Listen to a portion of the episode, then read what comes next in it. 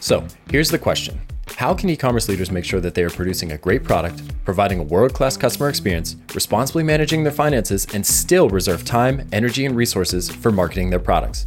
My name is James Sowers, and you're listening to the e commerce insight show, the podcast that gives you specific, actionable advice for growing your e commerce business.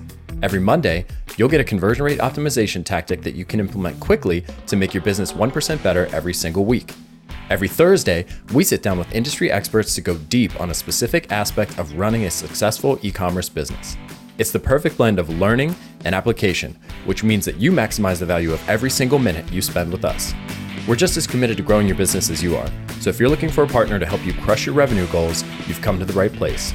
Roll up your sleeves and grab a notepad because it's time to get to work.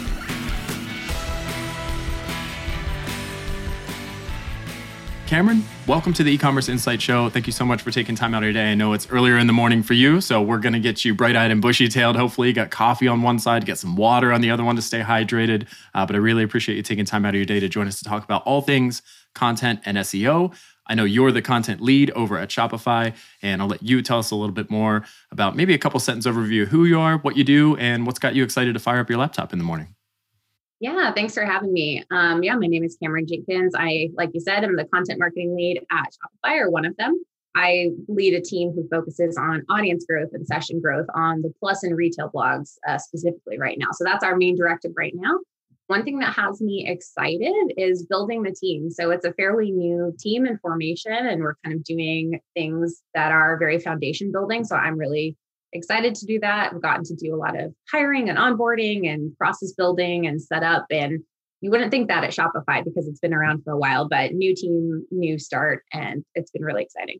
Yeah, that's awesome. I definitely want to get into that because I know team building is one of the topics I want to cover for our audience. I know a lot of folks probably aren't, you know, too far along in the process or maybe haven't even started with content marketing. So they're going to be like, hey, who do I get to do this? Maybe I'm a solo founder. I've got to wear a lot of hats already. Maybe I'm not the best writer. So, how do I make that happen? Really interested to get your experience and your expertise in that area. So, maybe to go a little bit deeper on your background, I did a little bit of research. I saw kind of started with this creative agency experience and then have moved more recently to kind of the software or the platform world, focusing on B2B. Tell me a little bit about the journey and how you landed at Shopify, right? Every big recognizable brand, large team, really established, great opportunity. So congratulations on that. But maybe just like the high level overview of your last few years and and why you're attracted to coming to Shopify. Maybe that's you get to build your own team. I'm sure that's a big part of it. But what else is is great about the job? Yeah, definitely. So I did start in the agency world. I pretty much right out of college got a job at an agency and I was there for six and a half years. So I spent a long time there. And I really liked my time there. I think one of the things I liked about it was I was surrounded by like people. So I think one thing about in house is that sometimes you're maybe the only one who does what you do, especially in startups, or if you're at a bigger company like I am now, you have the chance to be surrounded by more people that do what you do. But I think at an agency, it was really cool to be able to kind of like grow with a company as well. It started small. Um, I think I was like employee number 50. And when I left, there were like 700, 800 people there. So I got to grow the company, ended up leading a team in my last couple of years there. Um, I was leading like that SEO and content arm um, or one of them there. And so that was what kept me there a long time. I really enjoyed like going from, you know, kind of building up my skills in SEO and content to kind of like, you know, steering the ship, so to speak. So that was really fun. And the reason I left was I don't know if listeners are familiar with Moz, but it's a pretty big, like, you know, voice in the SEO space and the content marketing space. And so I saw an opportunity to leave for a position at Moz. They kind of positioned it as, hey, if you love teaching people about SEO, like we have a content marketing position open where you can do exactly that. And I was like, sign me up. This sounds great. So ended up working out. I joined there. It was a contract position. So I fully assumed I was going to go back to my agency after that, actually, but agency reorg and etc. I didn't end up working out. So I kind of started on my own. I was doing a lot of consulting and freelancing. And one of my clients ended up hiring me full time. And so I was back again in the kind of like in house SaaS content marketing space. So Moz, right to Botify, those are two kind of like SEO SaaS companies. So back to back experiences there. And then, yeah, I landed at Shopify after someone from Shopify slid into my DMs on Twitter. so it was kind of one of those situations where they're like, hey, we're building up the retail side of the business and we need someone to kind of own content marketing there seems like you have experience running teams and building out content programs, which I did. So it seems like a really good fit. Shopify was doing really exciting things at the time. So I was excited to kind of join and see that growth myself. Yeah, yeah, and they're still doing a lot of exciting things. I mean, Shopify Unite just happened, lots of big announcements there. So, uh, congratulations to you for hitching a, a grabbing a seat on the rocket ship, basically. you know, I'm sure there have been a lot of changes between kind of the B2B side of things. And not that you work directly with brands now, but Shopify at large, a lot of people think of them as a B2C company, which they're really not. But, you know, there are a lot of brands represented there. And I'm sure that as you write about the retail space or Shopify Plus, especially, you're starting to interact more with those brands and figure out how they're using Shopify, what they like about it, maybe what could be better, that kind of thing. So, what has kind of that transition been like for you in terms of learning a new space in e commerce and maybe even getting a little bit more distribution between that B2B and B2C mindset, like talking to customers, not just other brands, other companies? Yeah, it's definitely interesting switching industries for sure. I mean, like you can have skills as an SEO and a content marketer, but you kind of have to relearn everything from scratch when you switch industries. So that was one thing that I I was expecting, but then realizing it and actually being in it is a different thing. So just kind of building that foundational knowledge of a different industry, that's a big learning curve. So learning how to, yes, I'm still in B2B, but learning how to talk to people who are in the commerce space, whether physical in store or selling online or a mix of both. That was definitely a big transition for me. And I loved it. I mean, it's definitely exciting to see how Shopify is helping people along that journey. Like you see people who started like selling in their garage in their spare time and are now on Shopify Plus. They're these like enterprisey scale merchants. And it's fascinating to see how you know that growth can happen on a platform like shopify so i've been really excited to be to be a part of that you don't quite see that same side of exciting levels of growth in b2b at least always in my experience yeah, I think B2B is ahead of e commerce in a lot of ways, like customer research, email marketing, kind of those post purchase experience like flows. We've talked to some experts about that. And I, I, might even lump content marketing in there. I feel like the software world has been leaps and bounds ahead of e commerce in terms of leveraging SEO, leveraging content as kind of this long term play, foundational lead generation aspect. More of what I hear in the e commerce space is pay for ads, you know, place product with influencers, get referral relationships going, that kind of thing.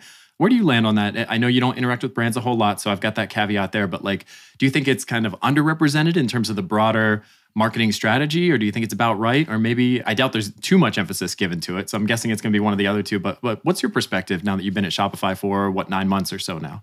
Yeah, I think it makes sense actually. I mean, when you think about a lot of software, maybe not all software, but a lot of software, the buying cycle is a lot longer. And when you get into businesses with a longer buying cycle, you need to do more convincing. You have a funnel that you need to move people down. Whereas a lot of products, not all of them, but again, a lot of products are very much like you see it, you buy it, and there's not much of a, a consideration phase. Again, that differs depending on your price point and if you're trying to disrupt an existing industry where you're in commodities versus more custom boutique type of products. Like there's lots of differences there. But I think that's one of the main reasons why B2B may seem like ahead of ecom when it comes to content marketing and SEO, because it's kind of by necessity. I mean, they've had to uh, deal with people that have like, I know, my last company and you know things like shopify plus the buying cycle is really long it's months and months long whereas a product is a little bit more transactional which is a pretty good fit for ads so i think it's kind of natural not to say that content marketing can't help e-commerce brands at all but i think that's what i've seen is like the reason why b2b might seem more advanced in they're using content marketing more than than e-com yeah that makes a lot of sense i mean even for a higher ticket item you pretty much know how you're going to use it, right? How it applies to your day to day life, how you're going to get value right away. Whereas on the software side or the platform side, it's like, maybe I'm going to write a check over the next year for thousands of dollars, even tens of thousands of dollars for some software. And it's like, that's a more discerning purchase process. And I want to really understand how to use it because it's more complicated than a backpack or even some kind of like scooter, right? A couple thousand dollar scooter that you're going to buy. Like, I know how to use that pretty much. I'm going to get in, start it up, ride it around, wear my helmet, that kind of thing. With software, it's like, I want to make sure that I'm going to be able to apply this to my business and get something out of it because it's a more significant investment, right? So it's got more of this like funnel approach on the software side. If you were to put yourself in the perspective of an e-commerce brand, like would you even bother as the content lead to break it out into top of funnel, middle of funnel, bottom of funnel, or would you really focus on like those purchase intent keywords, kind of lower volume but more relevance, right? Yeah, I think you know, and I hate to say it depends, but I'll clarify. it does kind of depend on your business model. Like I think in general, like the like you said, the more complex a product is, or maybe a brand is trying to disrupt an industry where people are just loyal to like a specific product and they don't really, it's like you buy Kleenex for tissues and that's what you buy. But if some like D2C tissue company came around and they're trying to disrupt that industry, it might take a little bit more content marketing to do some convincing and you might want to focus on more like top mid funnel um, keywords but yeah i think like top mid bottom funnel keywords or like categorizing them that way i know some people take issue with it. I do think it makes like the most sense when you go like talk about longer buying cycles. But yeah when it comes to like e-commerce i would just focus on things like yes that are close to your product that's your product pages your category pages. But if you're especially trying to reach people who need some disrupting and and are very loyal to something else or you want to do some kind of like thought leadership around like I know brand transparency is really important and for e-commerce businesses right now. You might want to do some like content marketing and thought leadership around why that's important.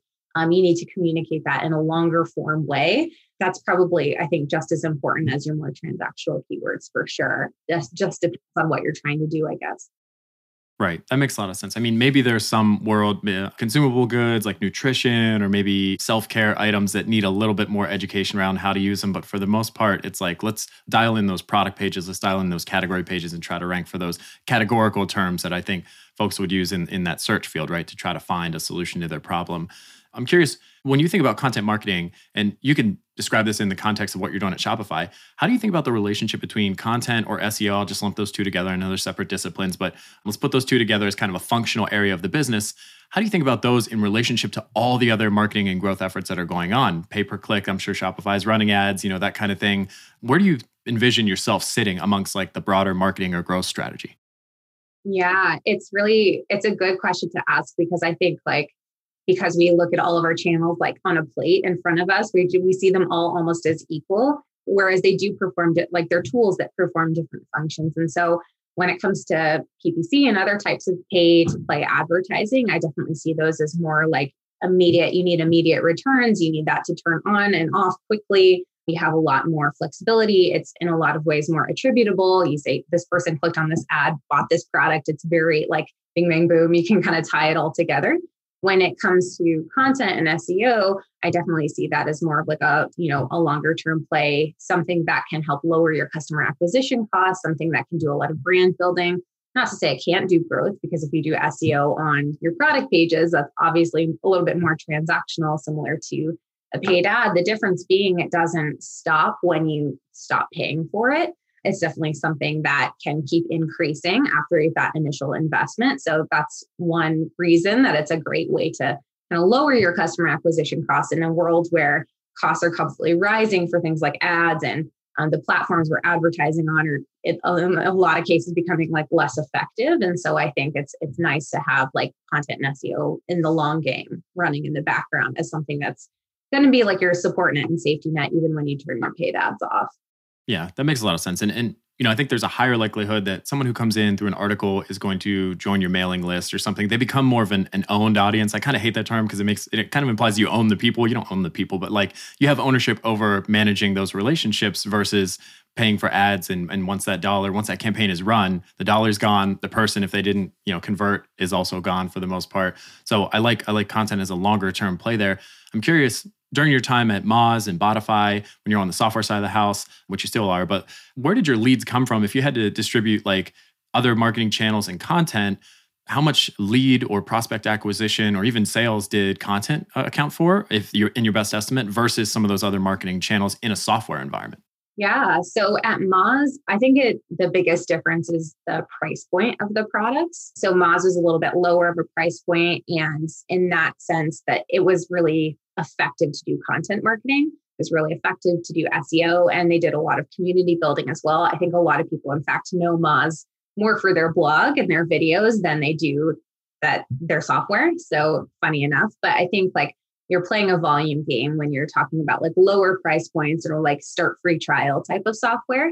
You just want a lot of people in there to try to start a free trial. Whereas you have something like Botify or Shopify Plus, it's a higher price point. It's definitely something that you don't need as much volume. You want to focus more on those like very intentional keywords, more bottom of funnel thought leadership. You don't maybe need as much content. You need like less, but thought leadership, more particular kind of explainers about your product, which won't be as high volume, but you don't need it for something that, you know, you have like a very strict qualification criteria for your customers. So you don't need a lot of volume to get to get what you want. So I think that's like the biggest difference I saw there eh, on the software side was just like what's the price point? How many people do we need to fill kind of our funnel? And that differed between, you know, a start free trial type of business model and like a hey, talk to sales kind of business model.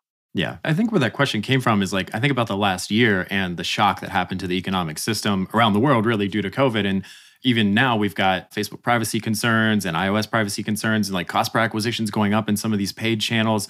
And I bet a lot of businesses are sitting there saying, man, I really wish I would have invested in content and SEO a long time ago because I'd be reaping those benefits now in terms of like foundational traffic, eyeballs to my site, a safety net of sorts. I know you mentioned that on a podcast with Amanda Natividad for uh, Growth Machine. So, like, did you go through any of that experience? I know you, that was kind of 2020 straddled your time at Botify and converting to Shopify, I think.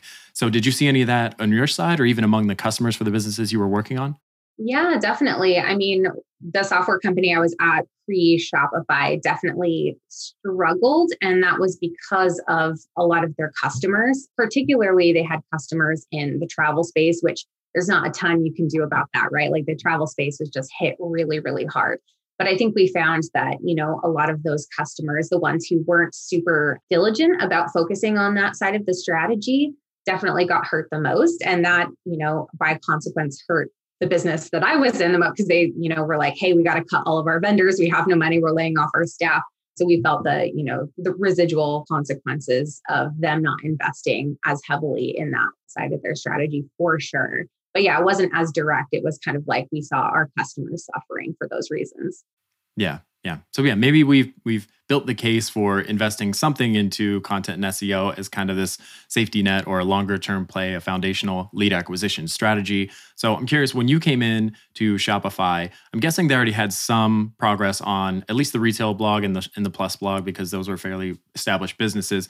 Let's assume that you come in and there is no team and they're like, we want to launch a new blog for retail. Where would you start content strategy wise, team wise, like as the leader of that function inside the organization, And what would be your 60 second game plan? Yeah. So I did kind of do that to a degree. Yes, the retail blog existed, but it had been a little dormant for a while. So I did kind of come in with, yes, some legacy content. There's like a different strategy there, but really coming in and just deciding like what is the retail content strategy? Like blank slate what should it be? So i first started and would always recommend starting by talking to all of the necessary stakeholders which i would consider people like your customer success team or at shopify it's a merchant success team getting to know the actual people that we want to bring in talking to sales what are your disqualification criteria? What are the best retail fit merchants? Getting to know the merchants through the lens of like people in sales and product marketing, getting to know the product through product and product marketing. Those are some of the most important foundation setting things you can do because you really want to build your content strategy around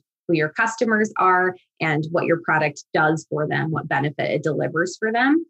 And when it comes to setting up like an SEO focused content strategy, which is what I was going to do on retail, because we do, it's uh, very heavily self serve, even though we do have a sales team for that as well. We did want volume and we did want to build up that side of the business. So it was really important to do a lot of keyword research, which we did keyword research around things that our merchants told us and around things that our product did. So in that way, we're not just researching random keywords it's very keywords that are very relevant to things that we heard from the mouths of our customers and things that are directly related to what our product does. And so that was kind of the, the first step. It was really necessary to get to know our product get to know our customers and then build a strategy around that based on keyword research but again through the filter of things that our customers actually would care about and things that our product had an answer for yeah, that's really smart because I, I think that a lot of people assume, you know, I started this business, I had the problem, I solved, my, scratched my own itch, I know my customer, right? And that that's probably the case, but customer preferences change over time. You add new products, you attract new customers that are in like adjacent niches or industries or communities, and so I think it's important to always go straight to the source, right? Because like the easy route is to hop in Ahrefs and put in some competitor sites and figure out what they're already ranking for and just try to target those same things. Like that's cutting the corners. But you miss a lot of the nuance in the context. Like if you ever sit down and ask a family member to search for something and say, just open up Google and um, find me like the biggest elephant that ever lived, you'd be shocked at like what they type in and how they describe it in their brain and that's like you're not necessarily going to get that kind of like detail from just by looking at Ahrefs. So I think it's really smart to go straight to the source and talk to the customers, whoever they may be. In your case, that's merchants. In a brand's case, that's actual consumers who have bought the product. The next best thing I think is customer support and sales, which you mentioned as well. So that's kind of the the tip for the listener is like if you can't get customers on the phone, you don't have the right incentive, or, or it's hard to get their attention, and a survey just won't do it go to customer support and sales. They're the frontline leaders in that area, and they probably know it's not the best source of material, but it's the next best, right? And that's where you'd start. So, so you have kind of these topical ideas, right? And I'm guessing I'm picturing like a mind map, and you're like, okay, they're big. Five or six big categories that everybody wants to know about. And then branching off of those, there are like subcategories of each one. How do you translate that into actual keyword research? And do you target like high competition, high volume keywords that everybody else is targeting? Or do you start with kind of lower competition, but maybe ones that have more commercial intent or they're really focused on a specific thing? How do you distribute your time and effort across those two?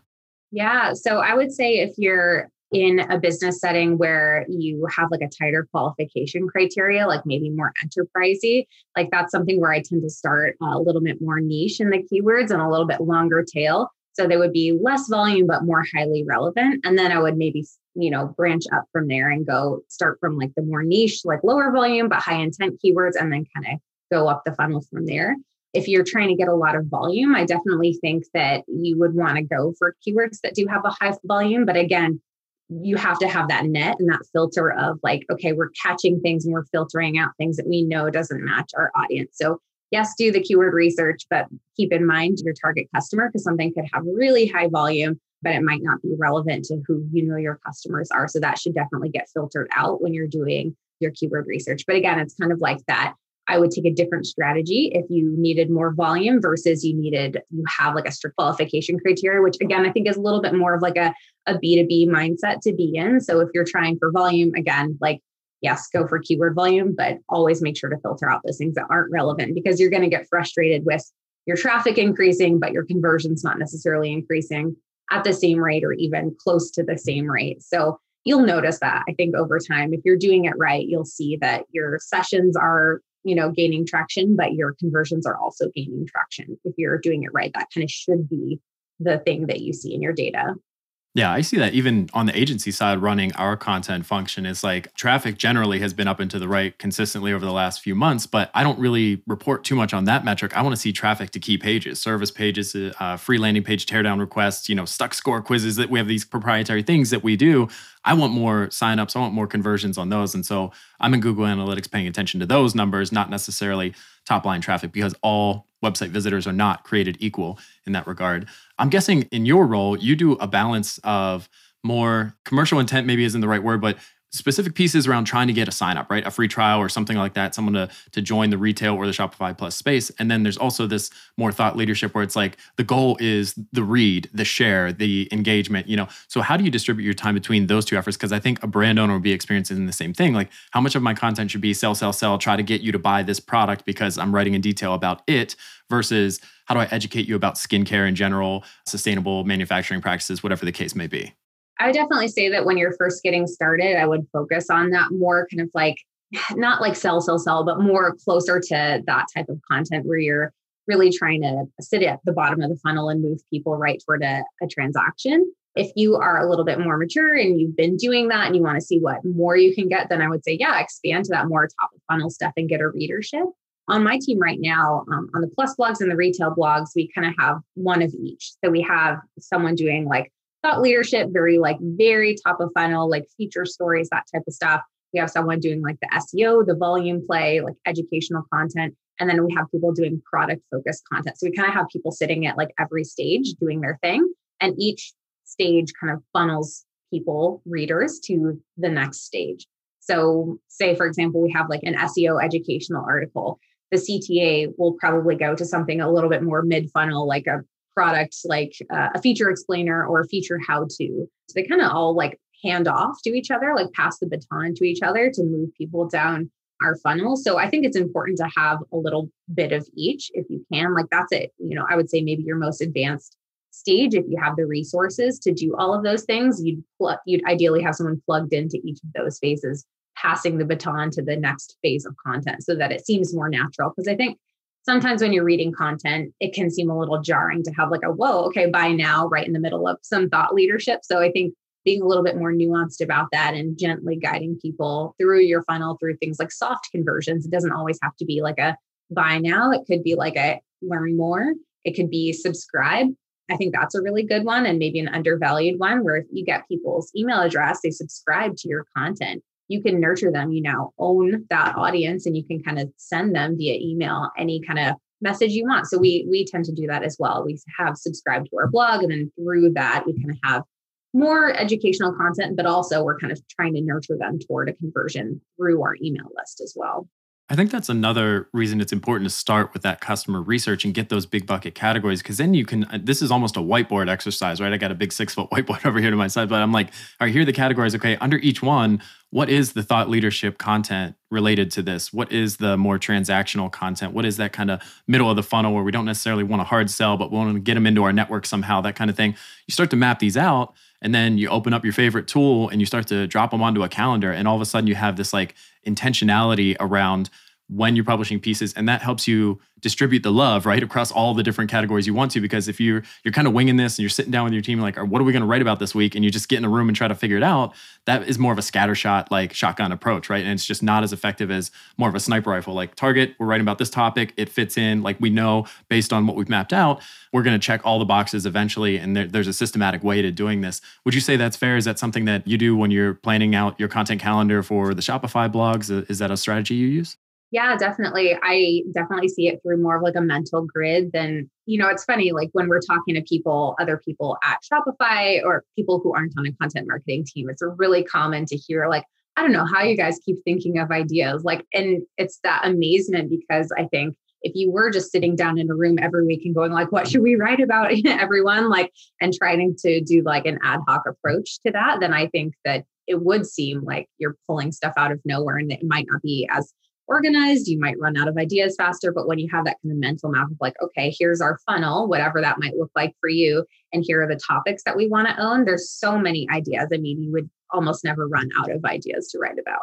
Right. And in an e commerce setting, I mean, you wouldn't do that with your products. You wouldn't just like create a product because you think it needs to exist. Hopefully, you would talk to customers, you'd find the need, you'd like validate whether or not you can actually manufacture it and find the right material sources and all that stuff. Like, you wouldn't just go to market every week with a new product without anything, any evidence to back it up, right? So treat your content marketing the same way, I guess would be my advice. So let's say we've got our strategy and our keyword research down. How do you go about writing a piece that like has a good chance of ranking? Where do you start? Do you look at articles that are already ranking for that term and kind of try to reverse engineer their success and then build your plan based off of that? Or like what's Kameron's approach to writing a piece or, or getting someone else to write a piece that's actually going to rank on the first page and drive traffic?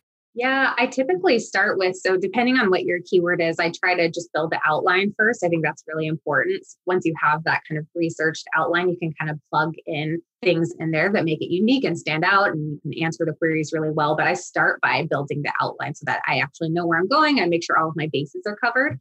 So when it comes to building the outline, I typically take the main keyword, I plug that into a keyword research tool, and then I see what related things people are asking. So if it's about inventory management, I guess what are the main questions people have about, about inventory management? You can kind of learn that through keyword research. You can also, it, not only keyword research, of course, you can actually listen to your customers and see if they have the same questions. Maybe they have more nuanced questions you can plug in um, to your outline as well. It just depends kind of what channel you're going for. I'm speaking through the lens mostly of SEO, but there's definitely room for other types of content, other types of distribution channels. But I would definitely take the approach of like, okay, what's our main thing that we're talking about here? And what kind of like sub questions do people have within that category? And using that to build out my outline. And then once I do that, yeah, definitely I want to answer that question as best as I possibly can, because that's what it takes to rank, right? Like Google wants to serve up content that best answers those queries. So I'm not going to focus on you know, including this keyword a certain amount of times or making sure I plug in keywords in like special places. I'm going to mostly focus on answering that question to the best of my ability and making this different and unique from anything else that's on the first page. So, baseline, table stakes, answer the question, but then to rank and do well, go above and beyond by including things that only you can include. So your unique POV as a brand, quotes that only you can get from thought leaders either in your space or adjacent to you, plugging in proprietary data. That's another way I like to make content stand out. So yeah, kind of starting with that baseline table stakes. Here are the main questions people are asking, answer those, but then kind of like making it unique and your own by including things like data, quotes, like things that only you can kind of talk about when it comes to that subject.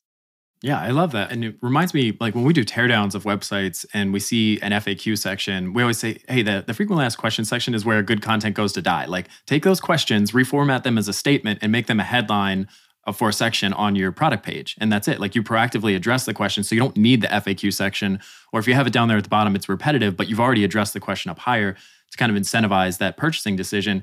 Sounds like a similar strategy here where it's like, do your keyword research, talk to your customers. You'll get questions out of that. You get those search queries, but then kind of re-engineer those as, as statements, and those become kind of your section headings. And that's how you build your outline. And as long as you address those reliably and then layer on kind of that proprietary stuff that only you can produce, whether that's research or um, data analysis, customer testimonials, you know, whatever manufacturing processes, like your unique spin on things, that's what's going to separate you from what's already ranking and hopefully help you climb up into the top five where everybody wants to be, right?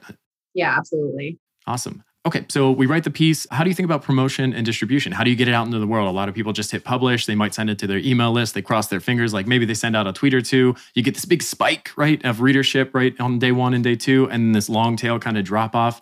Do you do anything at Shopify to try to like get some more bumps and have it looking more like a roller coaster and less like, I guess, a ski slope or one of those ramps, right? Like you don't want this big dramatic drop off and then a flat line. You want kind of consistent traffic over time. So, how do you think about distributing your content and extending the life cycle? Yeah, I mean, that's kind of the beauty of SEO and why I like it so much is that Google is your distribution channel. You do no work and it's just there when people Google that keyword that you targeted it around. So with SEO, instead of that like initial spike and then you kind of see it die, you should see, if you're doing it right, you should see an up and to the right, like gradual growth. And now that will decay over time. You know, Google wants to keep their search results fresh and your information can go out of date. Your competitors are kind of always vying for your spots. You might start to see decay over time, but in general, the life cycle of your content should be like a slow and steady, gradual up and to the right kind of growth versus like it spikes and then it drops off with other distribution channels. Now, that's not to say that like when we write content focused on earning traffic for from Google organic, that we don't distribute other ways. Like we also want to get as much out of it as we can. So we will put it in like our prospects newsletter. We will put it on social media, other places that we know our audience is. But if we are writing something for the express purpose of ranking in Google, that Google is our distribution channel and that's what we are relying on primarily. And the beauty of that, yeah, is that it just keeps earning traffic over time with after your initial investment. So you don't have to keep constantly like doing work to get that traffic. It's like you did the work up front and now you planted the seed and now the tree is going to grow on its own. I mean, I'm going to water it, I'm going to make sure it like is maintained, but generally it's going to keep growing. So I think that's what I like the most about um, content focused on search is that, you know, people Googling or doing the work for you, they're finding the content but yeah, that's not to say that other distribution channels aren't important. Like I said, I manage a team of people that do more than just SEO focused content. They do thought leadership, in which case that's it's become really important for us to put like a little bit of paid spend behind boosting those on social media. Organic channels are really important as well. Email newsletter to our own audience. That's been really effective for those type of thought leadership pieces. So yeah, we do definitely do other types of distribution, but yeah, with SEO content, Google Google does a lot of that work. Yeah, that's the beauty of SEO, right? And it keeps happening for the lifetime of that article. So I definitely want to get into how you track the performance of each piece or the content marketing effort at large. But first, if we're going to use SEO as kind of um, our de facto distribution strategy, right? This is kind of a black hole learning how to do SEO, right? But for the listener, if we wanted, there is kind of like a minimum viable set of activities you can probably do to make sure every piece is in the best position to rank possible. What is your advice for folks around that? Because I know it's probably not as simple as like make all the lights in a Yoast SEO plugin green. Like uh, maybe it is, but there's probably something a little bit more intentional and strategic you can do to check those boxes to make Google happy and put yourself in a good position to have that piece ranking. Yeah, I definitely think that it's funny. There are definitely big those things that you can track, and everyone kind of wants to make your channel trackable, like green light, green light, and you know you're ticking all of the boxes, and that feels really good. but that's kind of like the you know you're making it work it's just not broken you have to also like go above and beyond not above and beyond because this is also table stakes but I'll say this that when it comes to writing for search, it's mostly about taking something that has search demand, finding a, query that has demand, people are actually searching for it, and then answering that question with content. That's pretty much it. I mean, yes, you also want to make sure like your title tag is descriptive, like, because that's what people are going to see in the search results. You're going to want them to click on that, right? So it should be descriptive, it should be appealing to click on. So you want to focus on that stuff as well, the things that Yoast will tell you to do. Have those versus not having them there are technical things like making sure your page isn't no index because then Google will not show it because you're telling them don't put this in your index. But like there are technical things like that that would be barriers to entry. But the most important thing when it comes to writing content that's going to rank in search is pick a, a topic that has demand and answer that question really, really well. yeah you want to be somebody's favorite piece on or the most informative piece on the subject matter and that's really the differentiator between because those are the pieces that somebody's going to share right? And then you get backlinks which are also a ranking indicator. And so if you do your very best work and you serve your customer just like every other aspect of your business you're probably going to end up in a pretty decent place. At least that's what i'm hearing from you. Awesome. So we, we published we did our technical seo whatever we're going to do there. And the last question i have for you is how do you track performance? I think maybe the important mindset shift here is like if you're used to if you're an e-commerce brand used to seeing results in hours maybe for ad campaigns or days we're talking more like weeks or months for SEO, probably, right? Unless you have some really established authority and you could start ranking really quickly because of that. But what's your your advice for kind of maybe tracking the return on investment? So there's two pieces of this. There's like how is the article performing in terms of traffic, right? But there's also how is it performing? How do we make sure it's actually attracting customers, not just readers? And so how do you think about those two problems separately? Yeah, I would definitely say like one of the I guess things that I see that I would caution against is looking only looking at your traffic in aggregate. It's not bad. We look at our traffic in aggregate, but we don't only look at our traffic in aggregate. So I think that's where people tend to come up with the assumption that like, oh, SEO takes a really, really long time, like three to six months. And it's like, well, what what do we mean by that? What are we actually looking at? So I think it's really important to look at your traffic on a page level basis. So if you write an article, how is that article doing? Not your site overall for like one keyword. You want to make sure that you are tracking on a page level basis because if you're say you have like one keyword you want to rank for and you're publishing all of these blogs, you're like, oh, why isn't it moving the needle on this keyword? It's like, well, because you're not really writing those blogs for that specific keyword. You're writing those articles for, you know, specific queries that are different. So you want to actually look at the the performance of those individual pages. And I think you'll see a lot more success um, that way than you will if you're just kind of looking at like a handful of keywords and seeing like, oh, how is my site performing against these keywords or how is my traffic doing overall? But yes, it does take time for sure, and not something that you should expect. I think if you are updating existing content, we tend to see returns a lot faster. So if you have content, it's not really doing that well, but it's existed on your site for a while, we tend to see that those perform well in a couple of days or less, even sometimes just depending obviously on the quality of, of how you're doing that. But in general, refresh content that's already existed has a higher or a quicker rather return on investment than brand new content because that does take time. And it also depends on the authority of your domain. So I know a lot of people joke about the fact that, like, oh, content marketing at Shopify is probably easy because your domain is so strong. And like, yes and no it's different depending on like what section of the site you're writing on if you're kind of verging on a new keyword versus something that your site kind of already is very established for. I think that also plays a role. So if you've not done any kind of seo or content marketing before yeah you do have a, a lot more ground to cover before you probably see those results. But yeah when it comes to actually like revenue and tying that to you know the other side of the coin where it's like we don't want just sessions we want people actually converting on our site I definitely recommend whatever tool you use for this. I, I think a lot of people de facto kind of just use Google Analytics. That's great if you do. I think it's really important to set up your it's goal conversions for a non-e-commerce site, but it's e-commerce conversions for an e-commerce site. So set those up so that you can actually see in your Google Analytics reports which channels are driving the most revenue. Like you can actually see that in Google Analytics if you set it up. So I would definitely recommend doing that because then it's attributable. It's, you know, obviously not looking the same way as as paid advertising does, where it's like someone clicked on this and that person converted, but you can see in general, like this content and this channel is driving X amount of revenue. Um, and that's really important if you want to keep maintaining your investment in a channel. You have to prove that it's actually making you money. You're not just spending money on it. Yeah, you probably have to make your peace with some level of ambiguity here too, right? Because attribution isn't perfect for any marketing channel. I mean, even Facebook attribution, they overreport or underreport all the time. And if you publish an article it's not necessarily if they don't buy right there on the spot while they're reading, but they see an ad for you later, then that purchase gets attributed to the ad, but the article played a role in that, right? And that might have been all the education they needed. They just needed a more direct call to action through the ad to actually make that purchase. So I think it's gotta you gotta do your best to quantify it, but know that there's probably a lot of other sales happening that you don't have visibility on, right? Because it's not easy to track that back all the way back to an article when you have multiple touch points that you have with a customer yeah, nothing is perfect. And I will say too that in GA you can do like multi-funnel attributions. You can see like assisted conversions as well, which again, super important. But yeah, you're right. Like just going into it with the expectation that nothing is perfect in terms of attribution, but we can get close. Yeah, and more swings at the bat in the form of more visitors to your site generally tends to make sales increase over time. And some portion of that is probably attributable to the content effort. So I would think so, at least. Awesome. So we talked about strategy. We talked about kind of the process of actually putting content out into the world. I'm curious about your team. When you came in and set things up, it sounds like you had a great deal of autonomy and independence to make that whatever you wanted to make it. So I'm curious, what does your team look like in terms of roles, number of people, what they're working on, that kind of thing?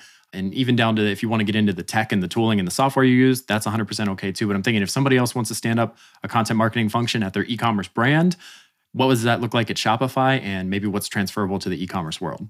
Yeah, definitely. So my team currently, our content marketing team is fairly large in terms of content marketing teams. So I would say that this is probably like the most fully fleshed out version of a content marketing team. So take it for what you will. We definitely have different arms for different um, kind of functions or goals that we want to achieve. So I'm overseeing the program that's responsible for audience growth. So we want to grow our number of qualified, obviously, visitors to our plus and our retail blog. So that's what my team does. We also have teams that are responsible for more of like the conversion side of things. So people who are doing like gated um, ebooks and webinars and more of those like campaign, like conversion campaign type of projects. We have a social media arm that's also under content marketing. I know that's not always the case at every company, but social media is under content marketing for us. We have a video producer who does video content, and we have, um, which is fairly new, but a product focused arm of our team that's more focused on like feature adoption they obviously are like helping us with our growth goals as well. You obviously want that top of funnel content to be relevant to the product. So we work really closely together, these two programs. So that's kind of how like the team is structured in terms of like here are the different programs and they each have their different goals. And then under my program, we have two people focused on the plus blog, two people focused on the retail blog, and we have people focused on SEO content, and we have people focused on like that thought leadership type of content. So my team really sits at like the top of the funnel. And we have two main kind of ways we do that thought leadership and kind of like SEO organic rankings type of content. Yeah, man, that sounds more like a, a, media company in some ways. It sounds like you've got like some some branch inside of MTV that you're working with, or something like E News. You got videographers and multimedia content and graphic designers and stuff. So, a spoil of riches, right over there for Kameron at Shopify. But I think like in terms of if you were to do like minimum viable content team, or like what are those essential roles for the early stages? Assuming a founder doesn't want to also be the content marketing lead, I imagine you need some kind of project manager and at least one writer, right? But you know, how do you think about that if you were starting up at a scrappy e-commerce brand today and you want to go back to that startup world that you used to live in, what would you advise the founder to do in terms of just getting the essentials in place? I would definitely start with someone who could own content marketing. So, like a single person who's a content lead, whether that's like head of content, content lead, whatever you want to call them, someone who's in house who has experience running a content program. They're going to kind of serve as like your primary editor, someone who's going to build your content calendar, who's going to manage those systems and is going to kind of control your content strategy. They're going to build it and decide like what gets published, what doesn't. And I would say when you're first getting started, that person is probably going to, it's probably wisest to outsource a lot of the actual writing to trusted freelancers. So um, I know that's what I did in the beginning before we had people in house on my team. It was me. And then I found trusted freelancers. I would brief them in on basically like, hey, these are the things we want to write about based on our strategy. And I would kind of dole those out to the freelancers and manage that. At the time, I was using Airtable to manage the program. And it was kind of like a dual editor, project manager, content strategist type of role. And I think that's what I would look for if I was like an e commerce founder and I wanted to get into content. that's the kind of person I would be looking for. I yeah, it sounds a lot like an air traffic controller, right? Like the planes are the writers, and this person just sitting in the tower saying, okay, you're clear to take off. You hold on. It's not your turn yet, right? All right, this one's coming in for a landing. Now we got to publish that one. They're just kind of managing traffic, right? And making sure that the wheels run smoothly, I guess, so to speak. I'm curious, where do you go to find writers, right? It sounds like Shopify slid into your DMs, and that's where the real recruiting happens on Twitter, right? Maybe not in a job posting on LinkedIn or Indeed. How do you recommend finding qualified writers that have experience and that maybe fit within a budget, right? Because the best ones have probably been offered great jobs at Shopify or a company like that. So, assuming that they're not doing stuff on the side moonlighting, if I wanted to find a freelancer or a contract writer to help me out with my content marketing, where should I be looking? Yeah, I definitely was lucky enough to kind of be connected with a few freelance writers right from the get go. And then they typically have really good networks of other trusted freelance writers who are very aligned with their philosophy. So if you find one, you'll find many kind of thing.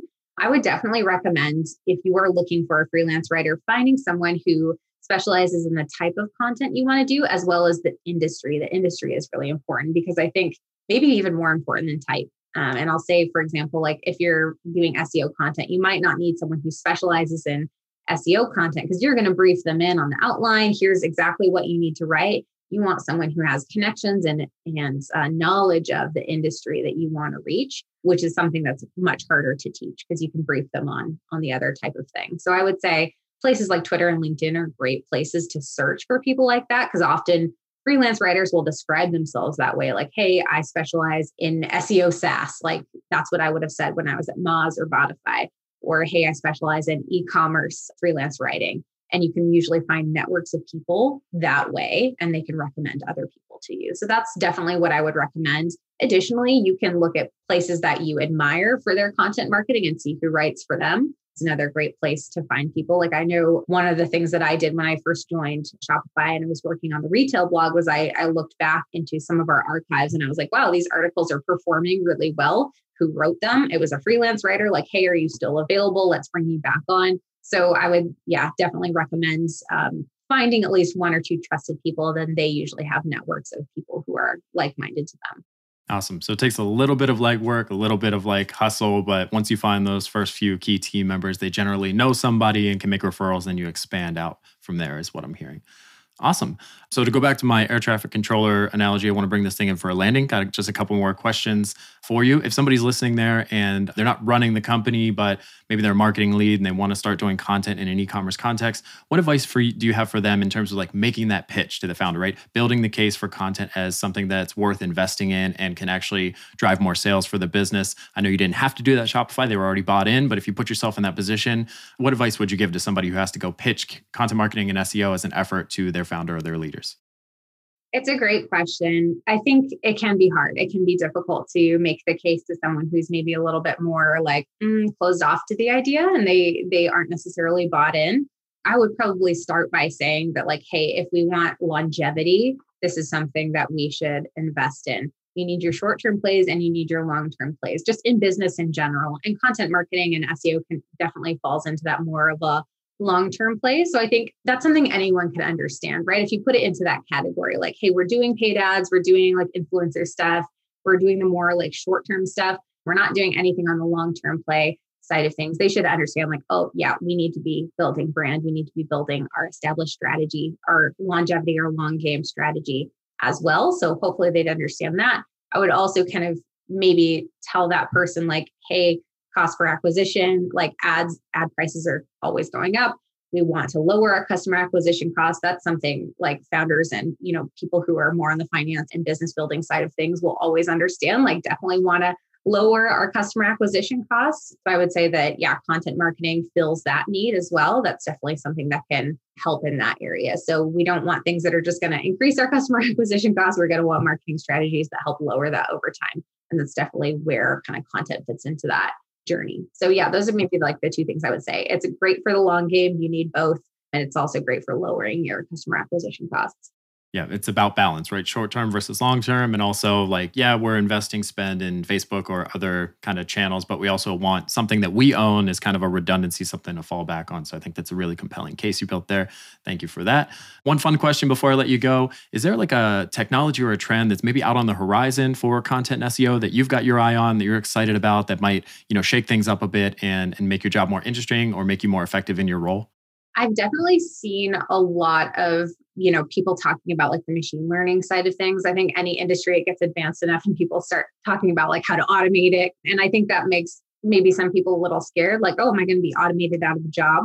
I would definitely tell content marketers like no, but that could probably help them move faster. There are a lot of different technologies I know that build like automatic briefs. I think for me, I'm I'm more on the like skeptic side of that in the sense that like I would still want some like manual like oversight of that, but at least it could like speed up a lot of that process and you can do like the final 10% of the human intervention that needs to happen to actually make it good.